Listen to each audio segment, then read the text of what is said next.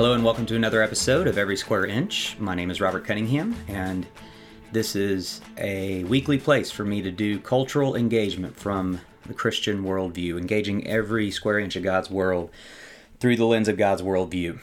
Just coming back from an amazing week in New York, celebrating my wife, who turned 40 on Wednesday. Looks nothing like 40, but she did turn 40. It was an incredible time together, much needed getaway. We did a lot of amazing stuff, but most importantly, a very generous member of our congregation blessed us with Hamilton tickets, and we were blessed indeed. Very rare in life do experiences that bear extraordinary expectations then go and exceed those expectations, but this was one of those moments. The hype is real, y'all. Hamilton is incredible. It literally left me speechless, which my wife says is the greatest proof of Hamilton's greatness. If I'm left speechless, meaning no evaluating, critiquing, sermon illustrations, podcast topic, just brain off, mouth closed for fear of tampering with the glory. If something leaves me like that, then you know it's amazing, and that's what Hamilton did.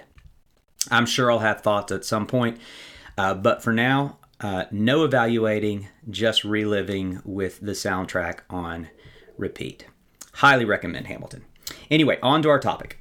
Today is the annual March for Life in D.C., and what makes this year's march particularly compelling is that Donald Trump will be attending and I think speaking, and he is the first president to do so. I certainly do want to thank the president for his support. And anytime a sitting president openly advocates for the pro-life cause, that's something to celebrate.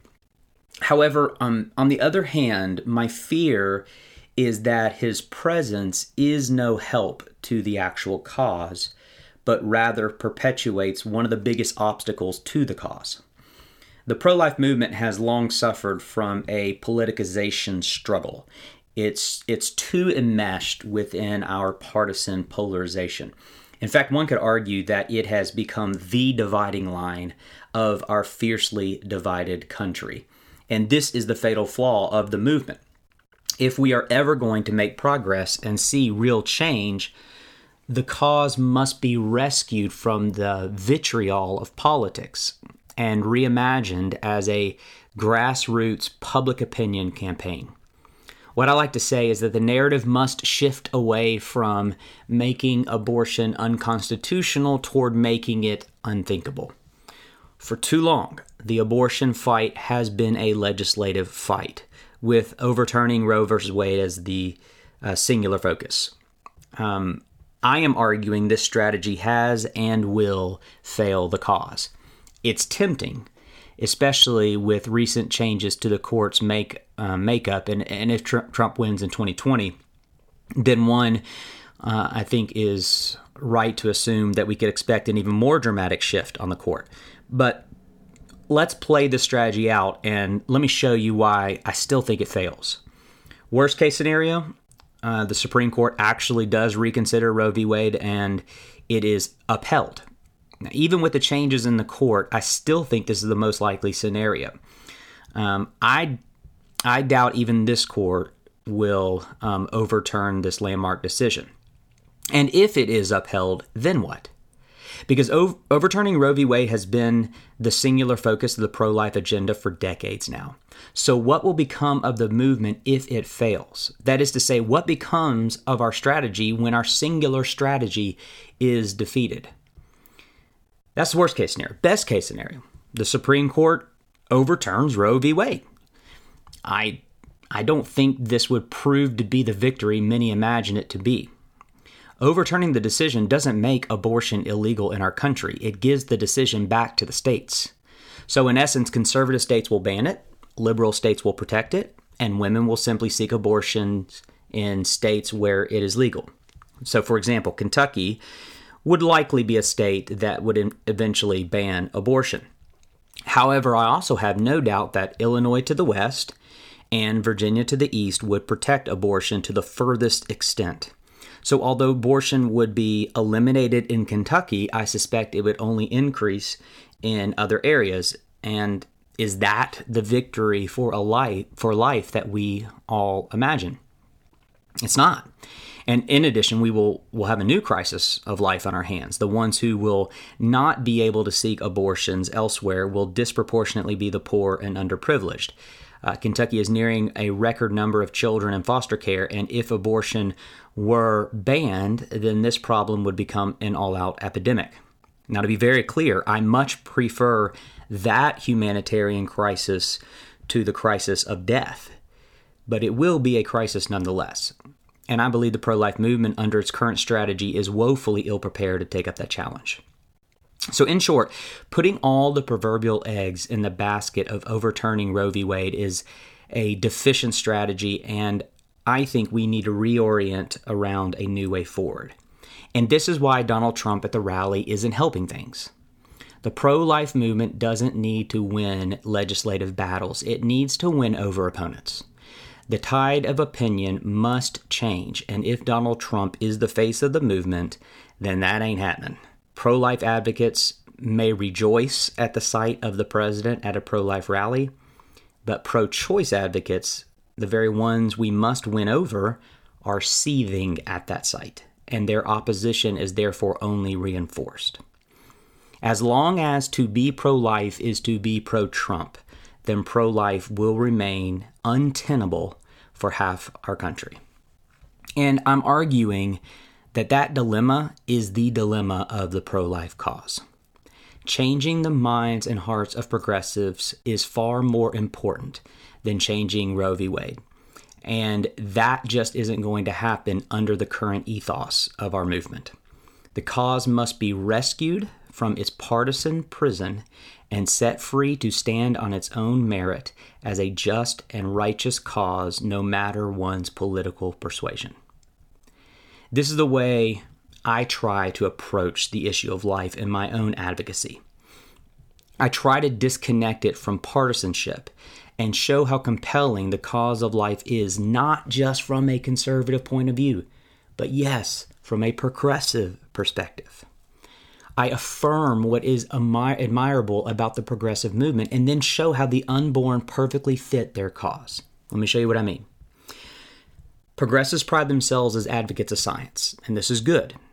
They are right to say that we have to listen to what the scientific community is telling us about climate change, for example.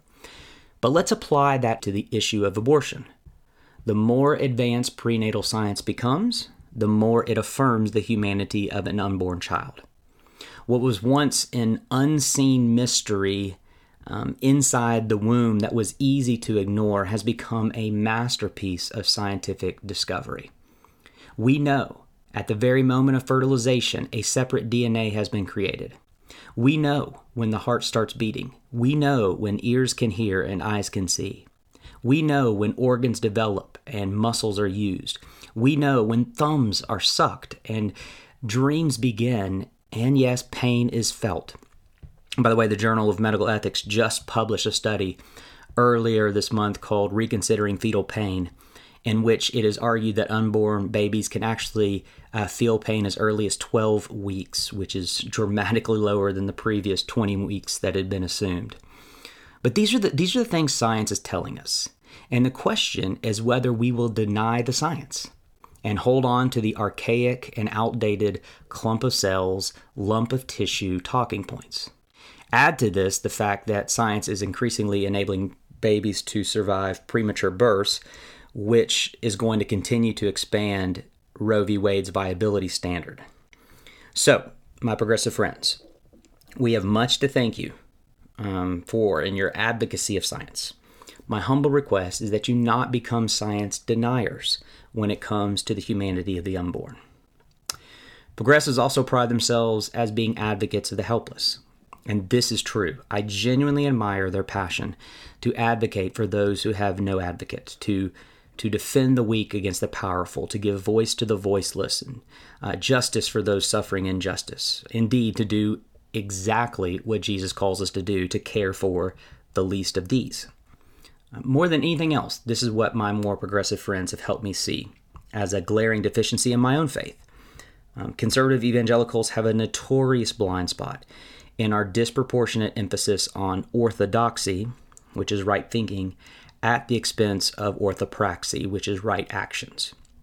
Now, we can debate the best way to care for the helpless, but I'm willing to concede that progressives absolutely do care for those conservatives often neglect. Having said that, I struggle to understand why progressives do not view the unborn as fitting their passion for justice. What group is more vulnerable, voiceless, and victims of violence than the unborn?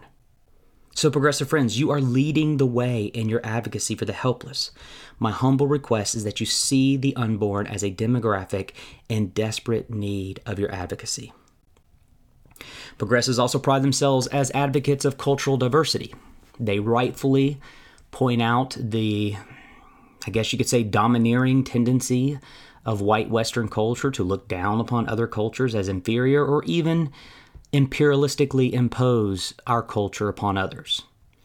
You have helped us to see that we need to humbly listen and learn from a diversity of perspectives rather than simply assuming our way is the only way.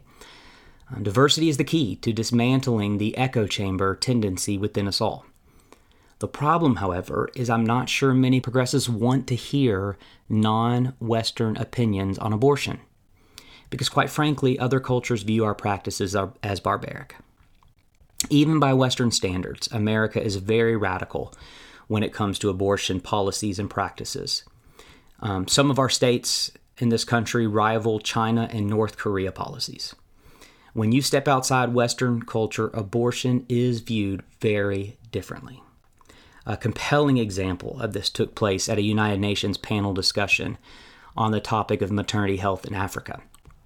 A European woman was ironically caught lamenting colonization while attempting to colonize her maternal beliefs and practices upon African females. This was her odd argument, that in order to avoid colonization, you have to allow cultures to be free to make their own choices. Okay, I get that. Therefore, women in Africa must be free to make their own choices with their own bodies. But that is how Europeans view abortion, not Africans. If you want to allow Africans to be free to make their own choices, then you have to allow them to view abortion the way they view abortion, which isn't the way we view it in the West. So let me read to you the powerful response from the African delegate who is at that meeting. I'm just going to read the transcript because it's amazing. This is what she says. I must say this to you, to the European lady about abortion. I must say this to you.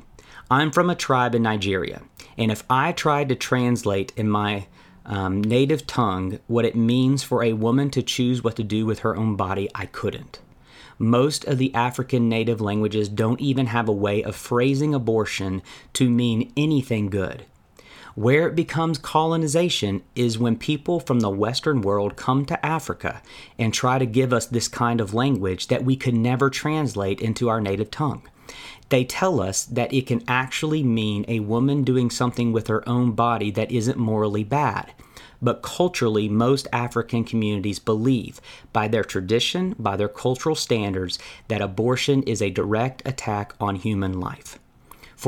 So for anyone to convince African women that abortion is good, you first of all have to tell her that her parents and her grandparents and all her ancestors were actually wrong. You're going to have to tell her that they have always been wrong in their thinking. And that, madame, she actually said madame, and that, madame, is colonization. Do you see? How willing are we to listen to a diversity of cultures? Because abortion advocacy is one of the least diverse opinions on the planet, relegated to Western cultures or population control regimes.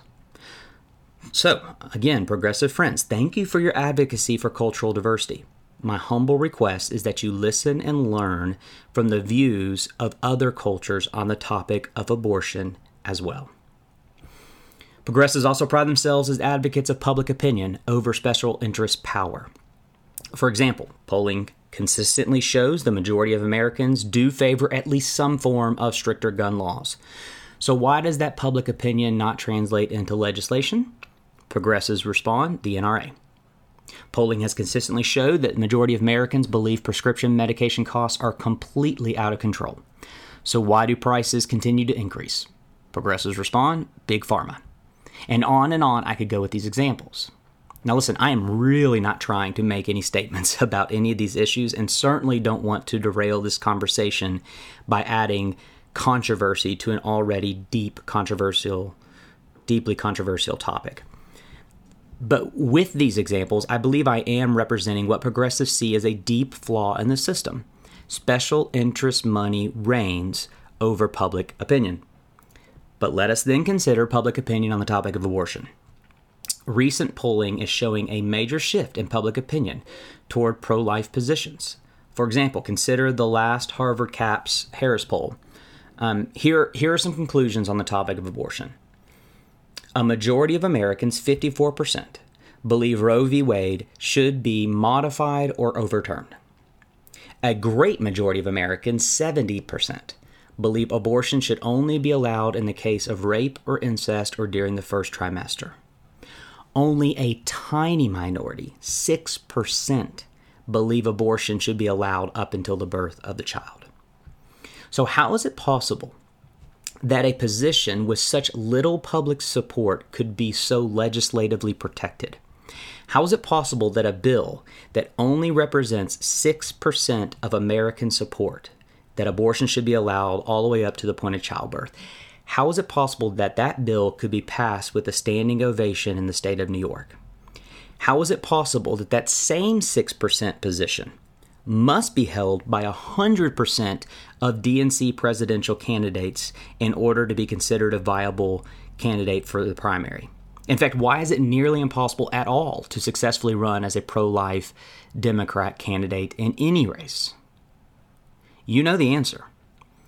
The DNC is owned by the special interest money of abortion lobby as much as they claim the GOP is owned by their own special interest groups. So progressive friends, thank you for standing up to special interest money and lobbies on behalf of the American people. My humble plea is that you do so on this issue as well. Our population does not agree with the radical abortion position of the Democratic Party. Please stand up to Planned Parenthood and abortion lobby, which massively profit off of the abortion industry in America, and choose instead to represent the public opinion. Do you see what I mean in all of this? Advocates of science, advocates for the vulnerable and helpless, advocates of cultural diversity, advocates for popular opinion over special interest money. The unborn perfectly fit the progressive cause. And if conservatives would quit making it such a loaded partisan issue, maybe it would create room for progressives to see it as such. Now, one more thing to note. Whenever I speak or write on the issue of abortion, it is never fear of controversy that gives me pause. I'm used to controversy. Instead, I hesitate to speak because I'm burdened by the countless people bearing the personal pain, guilt, and shame of abortion. And I know that discussing the topic, perhaps even mentioning the word abortion, has a way of reopening past wounds. This is an underappreciated dynamic to the public debate, particularly when it comes to the cavalier and callousness with which the debate rages. I cringe at the way our culture disputes this sensitive topic as I imagine silent sufferers personalizing all of this incivility. So I never talk about abortion without a word to those who have had abortion, a word to men who have encouraged an abortion of an unwanted pregnancy. Any of those involved with this painful decision, I'll say two things to you. First, God's ability to forgive is much greater than your ability to sin. With grace deeper than your deepest shame and wider than our farthest wonderings, the gospel of Jesus Christ can handle anything any of us have ever done, and yes, that includes an abortion.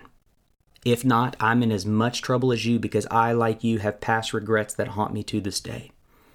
But God's grace is so amazing that not only are these forgiven, they are forgotten. That is to say, God chooses not to remember the failures we cannot forget. To him, they are gone. So may they be gone to you as well. Secondly, once you accept that your abortion is forgiven and forgotten, we need your voice more than any other. Male voices like mine are easily dismissed. Female voices who have never struggled with an unwanted pregnancy also hold little weight. But it is impossible to ignore the prophetic stories of those who have gone through the trauma, pain, and shame of an abortion and are willing to speak. Now, I don't want to bind your conscience as though you must share, but I do want to dispel the lie that your regrets are telling you. You are not disqualified from this discussion. You are actually uniquely qualified if you so choose to bless this cause with your story. So not only is your story forgiven, your story can be redeemed as you yourself become an advocate against what you regret doing. Okay, thanks to all for listening. Anytime you talk abortion, I recognize how controversial it is, and it always brings a lot of feedback. I'm okay with that. If you want to engage publicly, you can reach out to me on Twitter at tcpcrobert, or if you want to do so privately, you can send an email to assistant@tcpca.org. Don't forget to share the podcast with others, rate us on iTunes, and even better, leave us a review. That is definitely the best way to support this podcast. And we will see you back next week for another episode of Every Square Inch.